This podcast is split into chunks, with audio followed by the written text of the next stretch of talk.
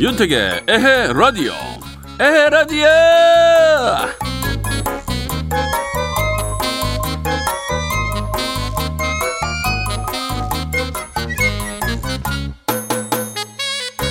어린이날은 어른들도 하루쯤 어린이실로 돌아가는 날이다. 아빠가 이렇게 얘기했더니 옆에 있던 아들이 이랬대요. 그럼 아빠도 오늘 나한테 잔소리 좀 들어볼래? 네, 잔소리는 사양하고 싶죠 그래요. 아무튼 오늘 하루만큼은 저도 우리 아이한테 최대한 아무런 잔소리를 안 하려고 노력했는데요. 이따 집에 가서도 잘 참을 겁니다. 오늘은 네 마음대로 해라. 근데 이런 말을 들을 수 있는 날이 있다는 게 부럽네요. 어른도 있으면 좋겠는데 말이죠. 자, 5월 5일 화요일 윤택의 에라디오 오늘도 상큼하게 출발합니다. 출발. 5월 5일 화요일 에라디오 첫 곡 산울림 예쁜 맘 예쁜 꿈이었습니다. 자 잠시 후엔 국내부터 해외까지 어떤 일이 있었는지 살펴보는 시간입니다. 그 그런 일이 있었슈? 어머나 선생님 이런 일도 있었슈. 아량아량 배아량 리포터와 함께합니다. 에라디오에서 드리는 선물 소개할게요. 수입식품 전문회사 미성 패밀리에서 쿠키 세트를 드립니다.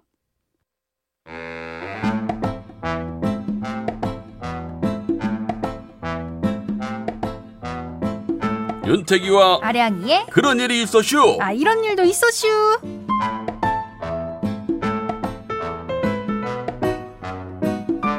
네, 세상 이야기 함께 나눌 배아량 리포터 어서 오십시오. 네, 안녕하세요. 네, 아량 아량 오세요. 네, 베리베리 반갑습니다. 네, 아직도 밀고 있어요.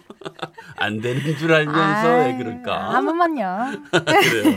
어린이날이에요. 그러게요. 네. 아우, 어른이날 이런 것도 있으면 좋을 것 같은데. 그냥 뭐 성인이니까 네. 성인으로 잘 살아라. 그래도 아직 저는 네. 엄마 아빠 품에서 살고 있으니까 네. 어린이 시켜주세요. 본인이 어린이 같다라고 느낄 때 있어요? 지금요. 지금 참 철없다. 어, 이런 날 나도 좀 챙겨주라. 뭐 이런 네. 거. 아 언제까지 올해는 어, 린이를 탈출을 할 거예요. 실제로 한 언제까지 어린이날 챙겼던 것 같아요? 저는 제법 커서도 챙겼던 것 같은데요. 제법이요. 왜냐하면 제가 어린이날 인정 안 하는 순간 어버이날을 챙겨야 하니까. 아, 그 정도 머리가 있었어요 어릴 때? 아, 참. 대단하신데? 이거 천재인데? 나쁜데요? 조금 얍삽하긴 한데. 어, 그러게요. 그럼 이번에는 서로 챙김을 받아야겠어요. 저도 챙김 받고, 네. 어버이날도 저도 챙기고. 네. 네. 사실 뭐, 선물이 오고 가지 않더라도. 네. 마음은 충분히 우리한테 있지 않습니까? 아, 그럼요. 그럼요. 아유. 그래서 배아량 리포터 참 이쁜 거예요. 고맙습니다. 네. 자, 그럼 본격적으로 슈슈 가보겠습니다.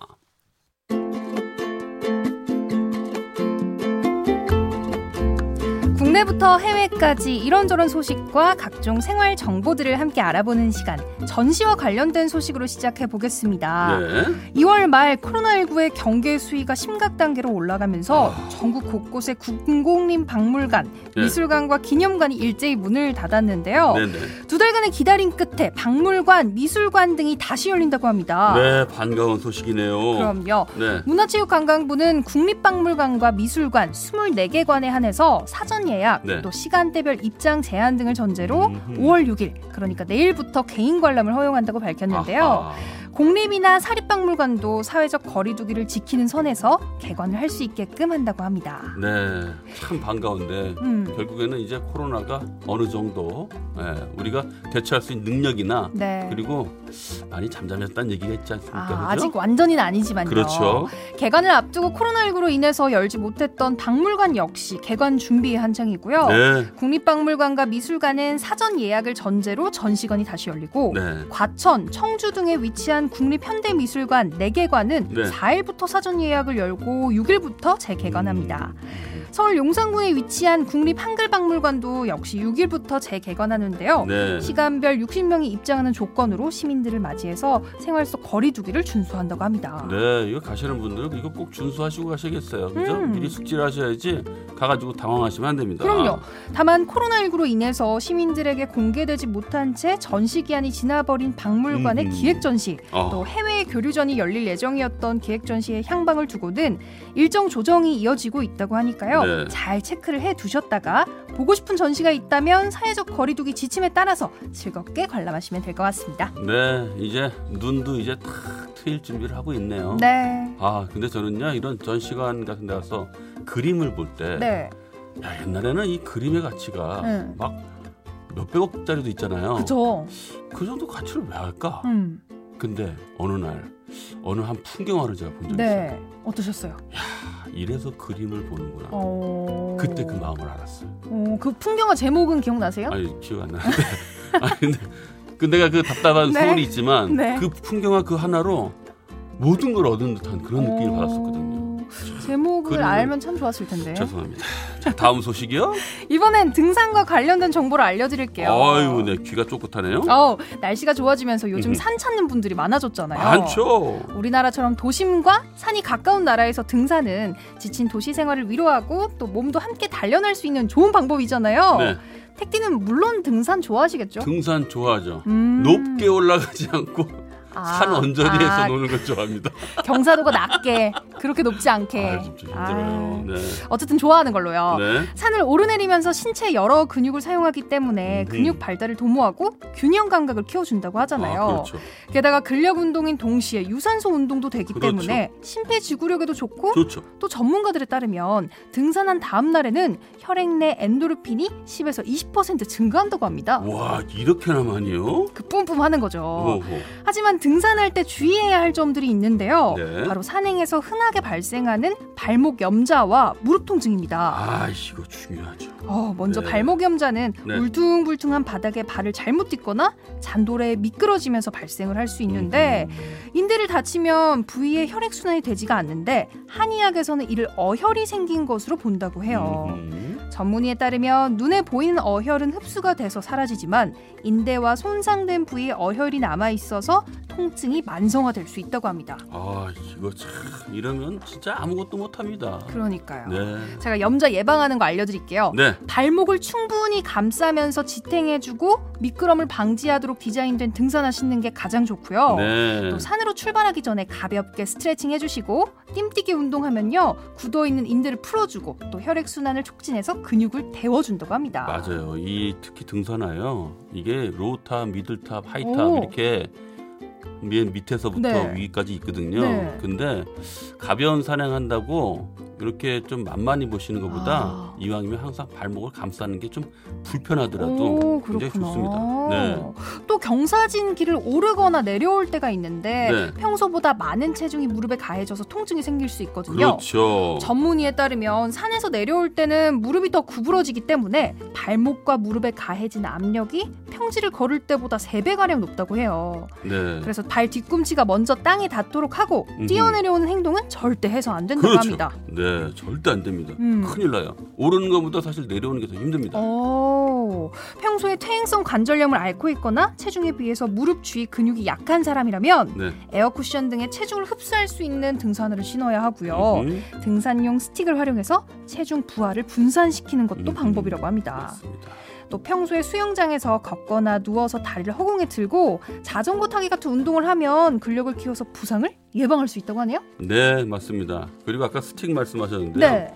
이 스틱이 굉장히 중요해요. 오. 별거 아닌 것 같습니다만은 양팔에 스틱을 쥐는 순간 내 다리는 네 개가 되는 겁니다. 아. 그래서 오를 때 네. 예, 팔로 내 체중을 다리의 힘을 조금 나눠주고 음. 특히 이 스틱은 내려올 때가 굉장히 중요한 거예요. 그렇구나. 네, 내려올 때는 무게가 하중이 더 높아지잖아요. 네. 그래서 무릎에 무리가 많이 가거든요. 아. 그리고 그때 넘어지는 수가 많아요. 그렇구나. 그때 발이 두 개가 더 생김으로 이 중심을 잡아주는 거예요. 아니 아까 전에 풍경화 얘기할 때랑 눈빛이 다른데요. 반짝반짝해요 지금. 산에 관한 거는 자주 물어봐요.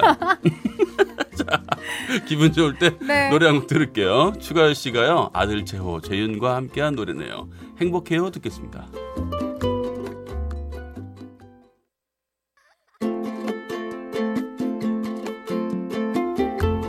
윤태기와 아량이의 그런 일이 있었슈 이런 일도 있었슈 이번엔 어떤 소식이야? 이번엔 네. 운석과 네. 관련된 소식을 들려드리겠습니다. 네네, 운석이요? 네. 네. 달에서 지구로 떨어진 축구공만한 운석이 250만 달러, 우리 돈으로 치면 약 30억 원의 가격표를 달고 경매 시장에 나왔다는 소식입니다. 30억을 달고 나왔다는 거는 더 높아질 수도 있다는 얘기인데. 어우, 미국 CNN 등 현지 언론에 따르면 13.5kg의 무게를 가진 달 운석이 예. 경매를 통해서 판매 중에 있다고 보도를 했는데요. 우와. 이 운석은 현재 지구상에 있는 달 운석 중에서 역대 다섯 번째로 큰 걸로 와. 2년 전 아프리카 사하라 사막에서 발견이 됐다고 해요. 그래요? 운석의 발견자는 공개되지 않았고요. 누구나 250만 달러만 지불하면 바로 거래가 가능하다고 합니다. 약 30억 원. 아, 근데 네. 그 신기하기도 합니다만 음. 그거 가져서 뭐하지? 제가 설명을 해드릴게요. 네. 운석이 일단 이렇게 높은 가격에 거래되는 이유는 네. 과학적인 이유보다는 희귀성 때문이에요. 음. 운석은 흔히 말하는 별똥별, 네. 곧 유성체가 타다 남은 암석을 말하는데요. 네. 지구상에 떨어지는 대부분의 운석은 지구에서 약 4억 킬로미터 떨어진 화성과 목성 사이에 위치한 소행성대에서 온다고 해요. 우와. 이번에 시장에 나온 운석도 소행성이나 해성이 달에 충돌하면서 네. 그 표면에 있던 암석이 떨어져 나와서 약 38만 킬로미터 거리의 지구로 날아온 거죠. 우와. 경매 주최 측은 운석은 매우 희귀해서 그만큼 가치가 높다면서 음. 이 운석 역시 달 탐사에 관심이 있는 모든 사람들에게 멋진 소장품이 될 것이고 음. 특히나 박물관 측에 관심을 기대하고 있다고 밝혔다고 하네요. 네, 사실 뭐 그냥 돌덩이라고 생각할 수 있습니다만 네. 우주를 꿈꾸고 어. 달나라 정복을 위해서 그 마음을 꿈꾸고 있는 네, 그런 네. 어린 아이들한테는 보는 것만으로도 사실 희망을 주는 아, 거죠. 아, 그럼요. 네. 제가 너무 섣불리 아까 얘기했네요. 빨랐어요. 네. 너무 빨랐어. 나는 뭐 욕심을 버리자 그런 네. 그런 마음에서 얘기했던 건데 아니었네요. 다음 소식은요? 이번엔 해외 소식 들려드릴게요. 네. 인도네시아 소식인데요. 네네. 인도네시아 발리섬에선 마을의 보안관들이 코로나19 확산 방지를 위해서 마스크를 쓰지 않고 돌아다니는 주민들이 적발되면 네. 팔굽혀펴기 10회를 소화하도록 벌여왔다고 합니다. 이색적이죠. 네, 운동은 되겠어요. 현지 언론이 SNS에 공개한 사진과 영상을 보면 마스크 쓰지 않고 다니다가 보안관에 적발된 오토바이 운전자가 즉석에서 팔굽혀펴기 10회를 실시하는 등 단속에 적발된 주민들이 담겨 있었는데요. 네. 마스크를 착용한 보안관은 적발된 주민이 팔굽혀펴기 하는 동안 주변에서 지켜봤고요. 주민이 벌을 마치고 일어선 뒤에는 직접 마스크를 건네면서 쓰고 다니라고 당부하는 부드러운 차원의 경고를 내렸다고 해요. 네. 아, 참, 그래도 참 그래도 훈훈하네요 마지막에. 네, 네. 아 이거 하나 내주니 얼마나 좋아요. 어, 벌의 수위가 높지 않은 이유에선지 네. 일부 주민들은 팔굽혀펴기를 하고 일어난 뒤에도 표정이 나쁘지 않았다고 외신들은 전했는데요. 어허. 보안관은 인도네시아 치안을 담당하는 정식 경찰은 아니고요. 네. 코로나19 확산 방지를 위해서 이곳 마을에서만 주민들의 안전을 확인하는 임무를 수행하는 것으로 알려졌다고 합니다. 네, 그래요. 이게 좋은 취지에서 하는 거기 때문에 아이, 오해가 없으셨으면 하는 바람입니다. 음, 그간 해오던 팔굽혀펴기 벌은 일종의 계도 차원이었는데요. 네. 5월 1일부터는 마스크를 쓰지 않고 마을을 다니다 적발되면 쌀 5kg을 벌금으로 내고요. 3일간 마을 야자나무를 다듬는 등의 사회 봉사를 해야 한다고 하네요. 아 근데 음. 쌀 5kg도 물론 주민을 위해서 쓸 거고 네. 예, 야자나무를 다듬는 거 음. 아, 야자나무 그죠 음. 이런 것들 또한 뭐 봉사활동이니까 괜찮은 동네네요 벌 안 받을 짓을 해야겠죠 그렇죠 네. 어 일부러 벌 받아서 봉사활동도 할 수도 있겠어요 아이, 아이, 아이. 마스크 쓰고 다닙시다. 네, 쓰고 다녀야죠. 네. 자, 오늘도 다양한 소식 고맙습니다. 네, 고맙습니다. 아이유의 좋은 날 듣고 광고까지 듣고 올게요. 청취자 여러분들의 첫사랑 이야기를 들어보는 시간이죠. 오늘은 어떤 사연이 또 달달하게 도착했을까요? 오늘은 경기도 네. 고양시에서 문도연 님이 보내준 사연입니다.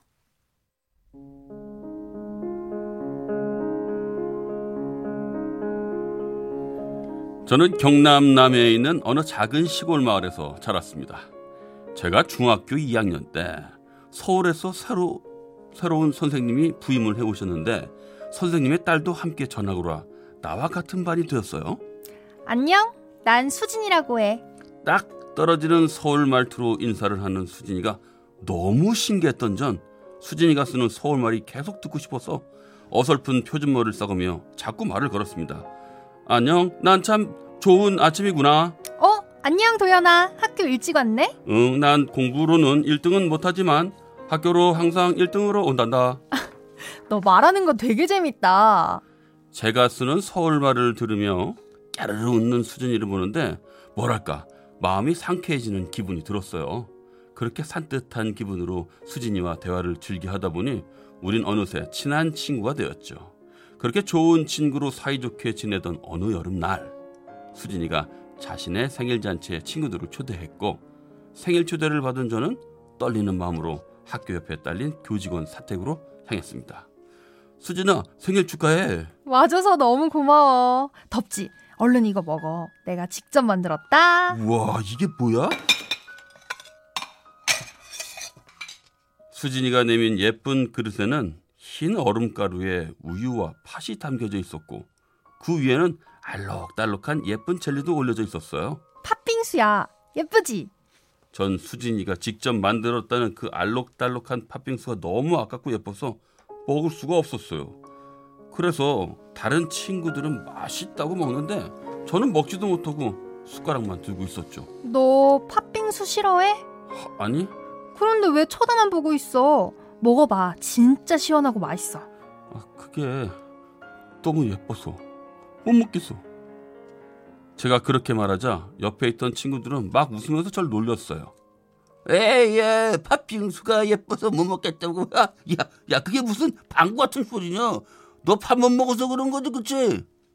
친구들은 절 놀려댔지만 전 그때 알았습니다. 제가 수진이를 좋아하고 있다는 걸요. 그래서 수진이가 만들었다는 그 팥빙수가 너무 예쁘고 아깝게 느껴진다는 것을요. 하지만 저는 그 흔한 고백조차 하지 못했고, 우린 중학교를 졸업할 때까지 그저 친한 친구로만 사이좋게 지냈어요. 그러다 고등학교에 진학하면서 자연스레 멀어졌고, 대학교에 가면서 완전히 소식이 끊기게 됐죠. 그렇게 또 잊고 살았는데, 어느 날, 동창들이 모여 있는 커뮤니티에서 그녀의 이름을 본 순간, 제 가슴은 다시 두근거리기 시작했습니다. 결국 전 용기를 내 그녀에게 연락을 했습니다. 여보세요? 수진이니? 어, 네, 그런데요. 누구세요? 나 도현이야. 혹시 기억해? 도현이? 어, 문도현? 응. 당연히 기억하지. 너무 반갑다. 번호 어떻게 알고 전화했어? 어, 야, 어, 다행이다. 커뮤니티에서 봤어. 그래서 말인데, 야, 우리 오랜만에 만나지 않을래? 그렇게 그녀와 만날 약속을 하고 저는 떨리는 마음으로 약속 장소에 나갔습니다. 혹시 도연이? 어, 수진이구나. 어, 너 하나도 안 변했다. 아우, 너도 완전 그대로다. 잘 지냈어? 만나면 무슨 말을 해야 하지? 수도 없이 고민했는데 어릴 때 친구라서 그런가? 막상 만나고 나니 편한 느낌이 들었고 우린 금세 깔깔 웃으며 옛날 얘기를 시작했어요. 아, 나 아직도 그게 기억나. 아니 왜 내 생일날 우리 집 왔을 때 내가 팥빙수 만들어 줬잖아. 근데 네가 그거 예쁘다고 안 먹었었어. 기억나? 기억하지. 애들이 엄청 놀렸잖아. 그러니까 그래서 그런지 나 가끔 팥빙수 먹을 때마다 너 생각했다. 근데 너 그때 왜 왜 안 먹었던 거야? 진짜 예뻐서? 그게 아니 네가 만들었다는 팥빙수를 보는데 너무 예쁘고 아까운 거야. 그래서 숟가락을 푹 넣을 수가 없더라고. 사실 그때 내가 너 좋아했거든. 몰랐지? 네? 정말? 몰랐지 나는. 전혀 몰랐네. 사실 많이 좋아했었어. 그래서 일부러 사투리도 안 쓰고 어설픈 서울말 쓰면서 너 따라서 공부도 열심히 하고. 무슨 생각이었는지 저는 널 많이 좋아했었다는 조금은 민망한 그 고백을 너무나 자연스레 해버렸고 그 고백을 가만히 듣고 있던 수진이는 빙그레 웃더니 대뜸 이러는 거 아니겠어요? 내가 팥빙수 만들어줄까? 지금 당장. 지금? 어디서? 어떻게? 나 자취하거든. 우리 집에 가자. 내가 만들어줄게. 너 혼자 사는 집에 나보고 가자고? 뭐 어때 친구인데 왜? 싫어? 아니 싫은 게 아니라 아 그래 좋아 야 만들어줘 그렇게 전 얼떨떨하게 그녀가 사는 자취방으로 향했고 그녀는 도착하자마자 냉장고에서 이것저것을 꺼내 옛날 그리, 그날처럼 알록달록한 젤리까지 올려서 팥빙수를 만들어 줬습니다 짜잔 와, 아 예쁘다. 맛있겠지. 얼른 먹어봐. 아 근데 미안해. 아 나 못 먹겠어. 나 아직도 너 좋아하나 봐. 아무리 생각해도 난 너를 아무리 생각해도 난 너를 그날의 그 팥빙수와 나의 고백 덕분에 우린 몇 년을 돌고 돌아 연인이 될 수 있었습니다. 이후 우린 서울과 남해를 오가며 장거리 연애를 했는데요. 그 흔한 싸움 한 번을 한 적이 없었어요. 그저 우리가 여인이라는 사실에 매번 감사하고 행복해야 할 뿐이었죠. 그렇게 6년의 아름다운 연애 끝에 윤종신의 팥빙수를 축가로 부르며 결혼을 했고 지금은 아주 행복하게 잘 살고 있답니다. 우리의 사랑이 팥빙처럼 녹지 않길 바라면서 말이죠.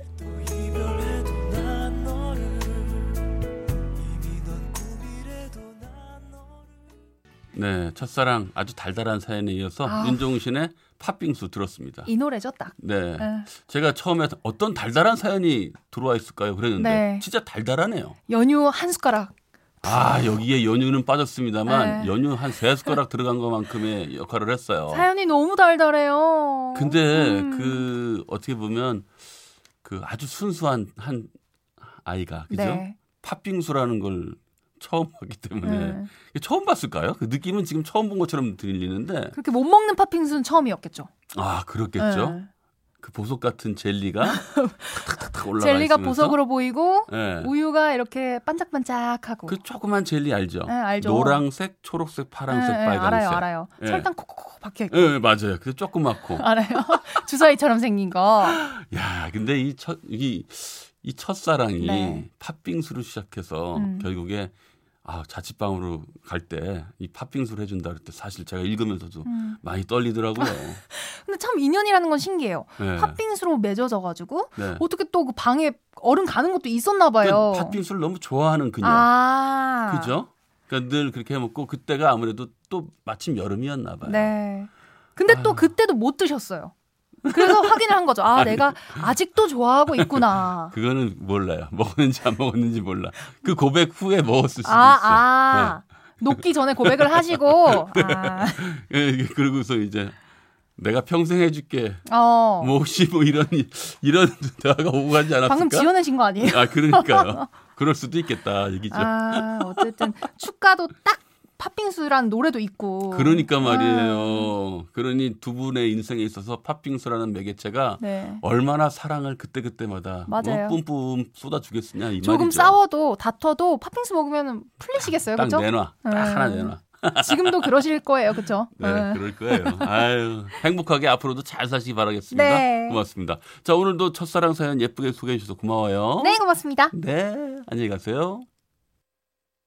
네, 첫사랑 사연 보내주신 분들께는요, 행운의 선물 보내드리고 있어요. 근데요, 나도 내 첫사랑을 좀 소개하고 싶다. 이렇게 생각하시는 분들은요, 윤택의 에라디오 홈페이지에 오셔서 사연 남겨주세요. 그럼 저희가 아주 예쁘게 잘 만들어서 여러분들께 소개해드리도록 하겠습니다. 2부 마칠 시간이네요. 인순이의 열정 듣고 9시 뉴스까지 듣고 9시 5분에 만나요.